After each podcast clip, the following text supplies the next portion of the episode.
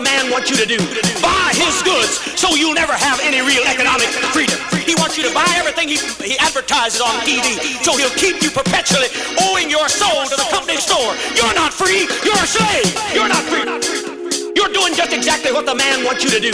Buy his goods so you'll never have any real economic freedom. He wants you to buy everything he, he advertises on TV so he'll keep you perpetually owing your soul to the company store. You're not free, you're a slave.